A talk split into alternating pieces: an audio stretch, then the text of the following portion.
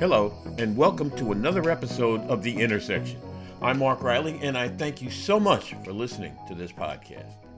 Imagine for a moment if you had dropped in from outer space and found the most powerful nation on earth had in its midst a lawmaker who espoused the executing of the Speaker of the House of Representatives, who trafficked in anti Semitic conspiracy theories, and who also thought school shootings, tragic school shootings across America, were staged you'd think you were watching a demented sitcom, or maybe something even worse.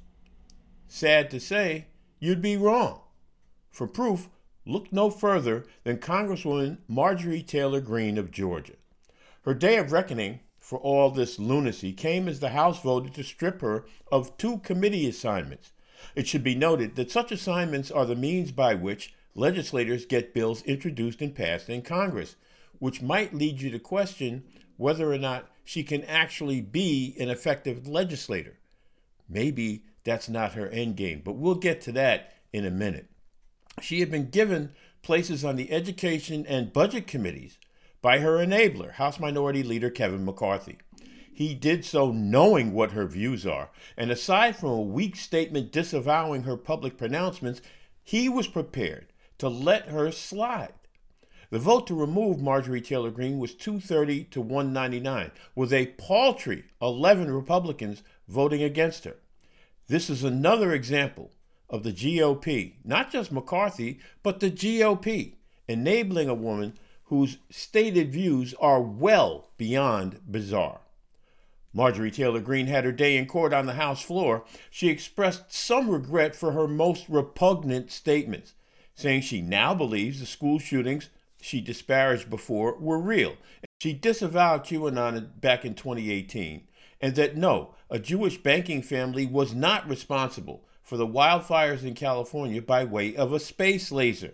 She now says that's not who she is, which would lead a sane, rational person to ask, well, just who are you? Kevin McCarthy said in her defense that her statements were made before she was elected to Congress and that the actions of Democrats in stripping her of committee memberships could set a dangerous precedent.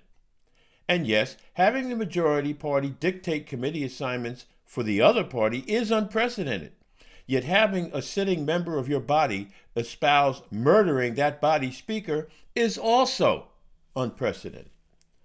Ironically, the media tied Greene's face to that of Wyoming Congresswoman Liz Cheney, whose decision to vote in favor of impeaching Donald Trump jeopardized her role as the number three Republican in the House. She survived that one, and the margin wasn't even close. So let's see now. One was an attempt to punish someone for disloyalty or perceived disloyalty. The other was a response to hate speech.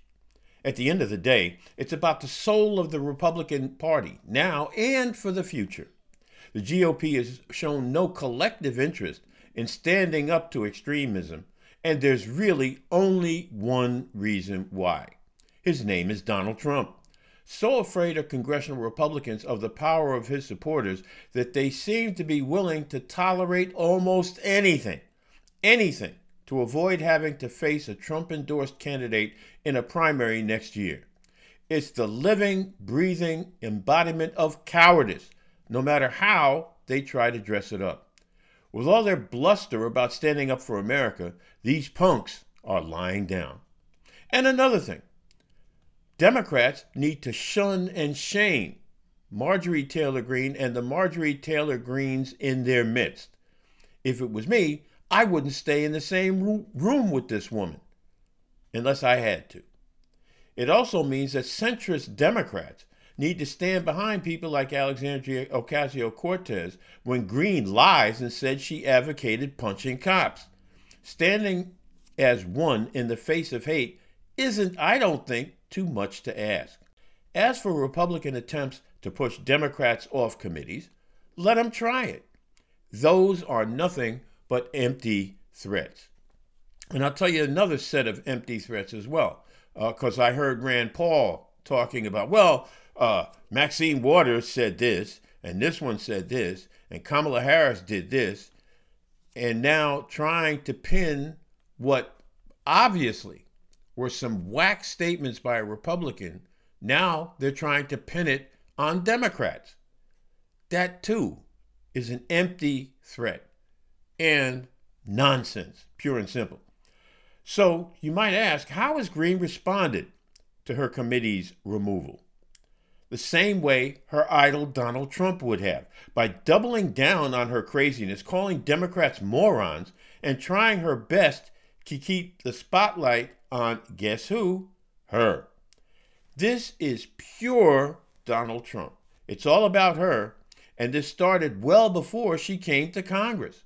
Some of you might have seen the video of her harassing a Parkland shooting survivor and yelling at him, talking about the media spotlight he was at that point getting, and then saying she wasn't getting enough. Therein lies the soul of Marjorie Taylor Greene.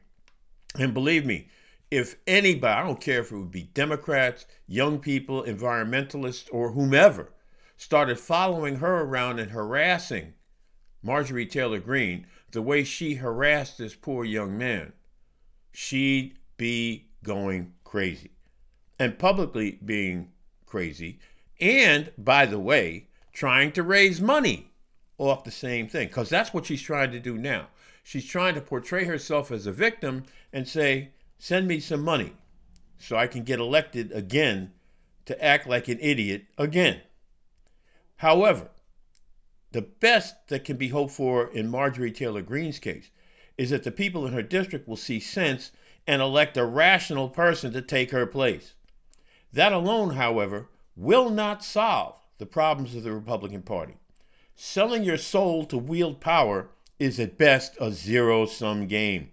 The Marjorie Taylor Greenes of the world don't yet seem to know this. With any luck, they'll find out soon. I must admit, I'm torn here on a couple of levels. I mean, uh, part of me says, let the Republicans destroy themselves in the aftermath of Trumpism. I'm clear about the fact that what would normally be the lunatic fringe of the GOP is now its new normal. And Democrats, politically, ought to take advantage of that. Yet, there's part of me that yearns for a rational, sane opposition you know, people you can debate and argue ideas with, you know, like used to happen back in the day. I've done this with many Republicans over the years, and I've come to respect some of them. Those who have rejected the groping, material, acquisitive world of Donald Trump. I'm not at all sure that the future of the Republican Party isn't the world of space lasers and false flag events. It seems to make many of those in the Republican Party who follow and are slavishly devoted to Donald Trump, it seems to make them very comfortable. Certainly makes me uncomfortable. Up next, the New York Times was provided a glimpse into the shadowy world of tracking people through their smartphones. Law enforcement is using the technology to track people who rioted at the Capitol. But what does it mean for the rest of us? Stay with us. This is The Intersection. Wherever you are, stay tuned to The Intersection with Mark Riley.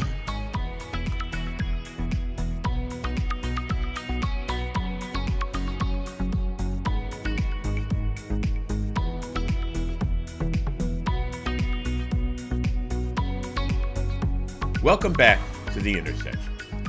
Have we totally sacrificed our right to privacy at the altar of technology? Now, I've been saying this for a while. I've been asking this question for a while.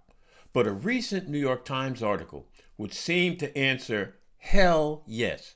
And it was, for me, a very, very chilling article. Now, this is not new. People have been warning about tech surveillance of ordinary people for a while now.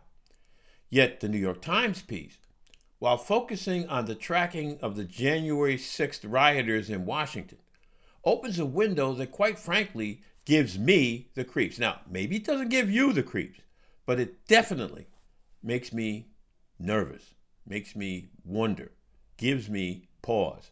The Times came into possession of digital files containing the information and location of 12 million smartphones. This data was from 2016 and 2017, and they got it in 2019. It was collected by smartphone apps and then fed, in the Times words, through a dizzyingly complex digital ecosystem, then harvested as a form of currency by digital marketers. Imagine your movements are money, just not for you. Now, using this technology to trace the insurrectionists who tried to destroy democracy is a laudable undertaking. Don't get me wrong about that. Using it to trace when I go to the supermarket so that someone can try and sell me something is a lot less noble. And I do mean a lot less noble. Now, again, I've been talking about this for a while, and, and, not so much the smartphone thing. I didn't know that they were tracking 12 million people and 12, I should say 12 million smartphones and what the people who own them do. Now, uh, this, it's, it's creepy, folks. There's something wrong with this picture. You know, law enforcement, if properly using this technology, can bring lawbreakers to justice. I don't particularly have a problem with that. Keep in mind that most Americans have smartphone apps that allow data harvesting without people even knowing it. So much for the right to privacy. And the buying and selling of such information is largely unregulated. And I'm not sure most Americans even know that part. In other words, it's not technically against the law to do this stuff. Again, in the context of the Capitol attack, law enforcement is being provided a powerful tool in bringing those responsible to justice. But I have to ask would people feel the same way? I know I wouldn't if that same technology was used and, and might well have been used against Black Lives Matter or Extinction Rebellion. Sure, they didn't storm the Capitol, but how do we know the same surveillance isn't, in fact, being used against peaceful protest groups? I think the answer to that is, quite frankly, we don't. But let's leave that part of it alone for a minute. If most of you are like me, you've experienced online browsing for certain items, only to be bombarded with ads for those same items for days afterwards. And, uh, you know, when this first happened to me, I said, what the hell is going on here? I browsed for, you know, an office chair or, uh, you know, some other mundane item. And next thing you know, I'm getting all of these ads, whether it be on Facebook or whatever, saying, you know, we have this shop now, or we have this, learn more. You've all seen this. You've all experienced it. And, you know, at first I, I couldn't figure out how they did it. Now I know a little bit better. Mind you, in most cases, I don't buy anything. It's not like I actually went and bought it. The fact is, they tracked me when I looked at buying it, not when I bought it. And somebody was wise to the fact that I was looking. I was told when I asked about this that this is the marketing use of algorithms to monetize access to me and millions of other people who use smartphones and their apps. Now, I'm not naive enough to think that you can ban this sort of thing. You know, toothpaste out of the tube and all that. But is there a way to legally rein in what could be a privacy free future? Let's hope so, since I really don't want everyone or everything I think about or what I think about buying to make money for somebody else. Can you imagine if people really knew the extent to which this goes on and perhaps jumping up and saying to people, wait a minute, you can't do that. You can't make money off my thoughts. But the fact is, they are. The fact is, they got these algorithms, and I'm not really clear as to the literal definition of algorithms, but maybe it just doesn't matter at a certain point. But I know, and I think most of you know, that there's something, a ghost in the machine, that is using your info to make money for themselves. They harvest this data and then they sell it off to marketers, to surveillance people, to whomever.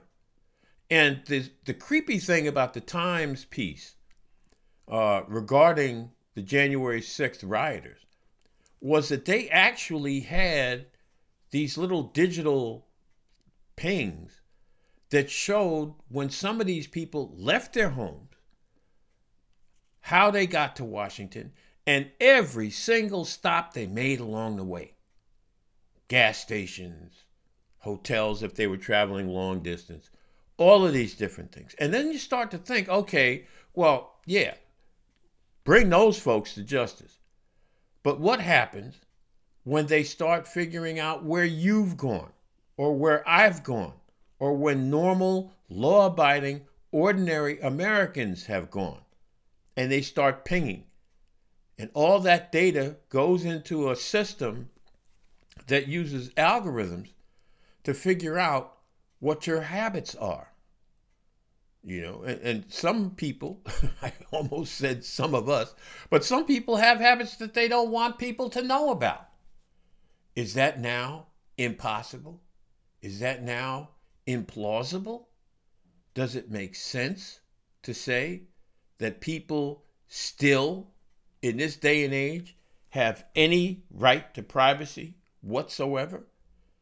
And do companies and other data miners, data harvesters, do they have an inalienable right to make money off of us? Just a question. I'd like to know what you think. Leave me a comment on my Facebook page, or you can email me at mark at markrileymedia.com. Finally, in this episode of The Intersection, to vax or not to vax? That is my question. This is The Intersection. Join the conversation at Mark Riley Media on Facebook.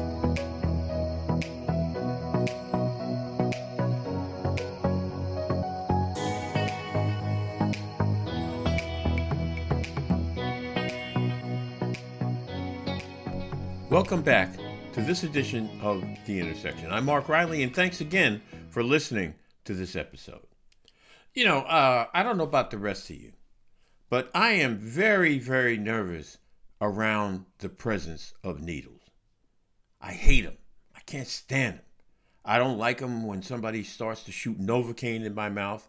I don't like them when they stick them in my arm. And it's not like they're like torturously painful. It's just the sight of a needle drives me nuts.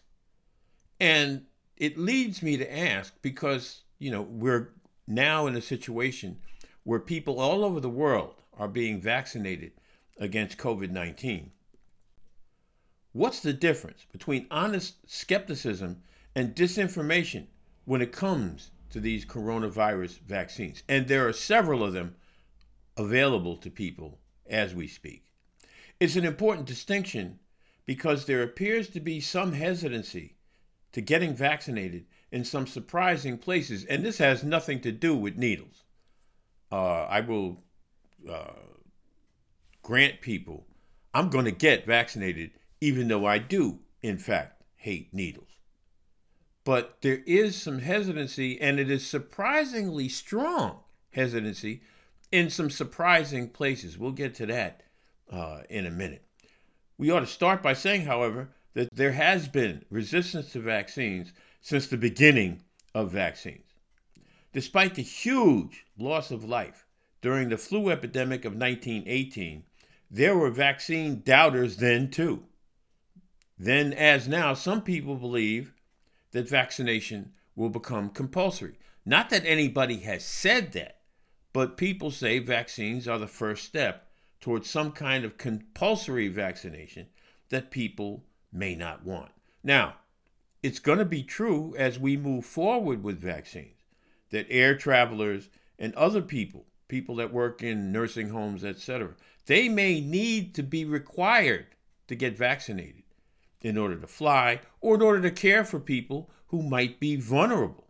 And I mean really, really vulnerable. And there's been a huge loss of life all over the world in nursing homes, or what they call in Britain care homes. So there may be some kind of requirement down the road, if there's not already, that air travelers and certain key workers must get vaccines to continue to do their jobs. However, right now, there is no compulsory vaccination of the larger population. Now, as seems to be the case with a lot of issues lately, there's dif- disinformation out there, especially on social media. And I don't want to make social media the whipping boy here, but social media has expanded people's ability to spread disinformation. One school of thought, which has been endorsed, by the way, by a number of celebrities, is that the 5G radio te- frequency is somehow linked to COVID. It's been widely disproved, but that has not stopped the spread of this theory. Social media has also been the principal means of transmission, meaning it's going to be difficult to stop that spread. How does science win an argument with people who say the virus is deliberately constructed, that it's a weapon to control the world's population, and who won't pay any attention to facts presented to them to the contrary? Then there are people in some communities of color who point to the genocidal Tuskegee experiment. Keep in mind, that cruel experiment lasted for 40 years, and I'm not sure most Americans know this. The Tuskegee experiment began in 1932 and lasted until 1972, even after people knew that there were different, because when in 1932, there was no known cure for syphilis. So they decided, the government decided, to take 400 odd black men and give them syphilis and track the results of syphilis. And they did not give them any kind of cure, medication, mediation, or much of anything else. And after 40 years, the results were utterly devastating. Now, you know, people, some people who are anti vax are anti vax because they have studied that history. And by the way, the Tuskegee experiment was a gigantic act of barbarism, not by private industry, but by the government of the United States. So when black people start saying, you know, I'm not sure I really trust, that's a good deal of the reason why. Keep in mind, they did not go tell those black men back in 1932, hey, we're going to give you syphilis and we're going to watch you die. They didn't say that. You know, they really kind of, sort of just said, we're going to do this, that, and the other, and we're going to see how this turns out. And it's not really going to harm you. And now, in 2021, people are being told, black people are being told, well, we have these vaccines and they're going to help you. They're not going to harm you. And people are nervous. What has surprised me, and, uh, you know, because I worked for a great healthcare union for a few years, is the number of people who are caregivers, who work in nursing homes, who work in hospitals, who are very nervous about this vaccine. Some of them even say they won't take it in numbers like 30%, 35%, in some cases as high as 40%. And, you know, um, people communicate with each other. Even during lockdowns, even when they can't get together, they communicate. And trust me, if you're a regular, ordinary working person, and somebody you know who works in healthcare, who works as a, a, licensed practical nurse or who works as a caregiver in a nursing home, and they tell you, well, you know what? I'm not sure I'm going to take this vaccine. When they tell you that, you pause. You think, well, if this one isn't taking it and they work in healthcare, why should I take it? I understand that. That's not the same as saying 5G is the cause of the coronavirus, or that the coronavirus is a hoax, which is another piece of disinformation that is spread through social media. it is no surprise at all, to me anyway, that some people are going to exhibit a healthy degree of skepticism toward public health officials and vaccines. And by the way, calling people names for asking questions is no way to convince them to get inoculated, nor is calling them ignorant a viable way to do that. There are always going to be people who cannot be reached with logical arguments. I know some of them are friends of mine. I hope for their sake they're able to keep safe and that coronavirus doesn't touch them or their loved ones. In the meantime, I'm counting the days, counting down the days until I get that email or that phone call or that letter saying it's my time to get vaccinated. It's not going to be all that long from now either. I'm going to do it because I believe that the benefits outweigh the risks. And I understand the risks, I understand the history. But I'm going to do it anyway because I don't want anybody that I come close to get COVID 19. Much for taking the time to listen. The executive producer of The Intersection is Ms. Kim Jack Riley. Music is by Eric Lund. Until we meet again, please be safe and be well.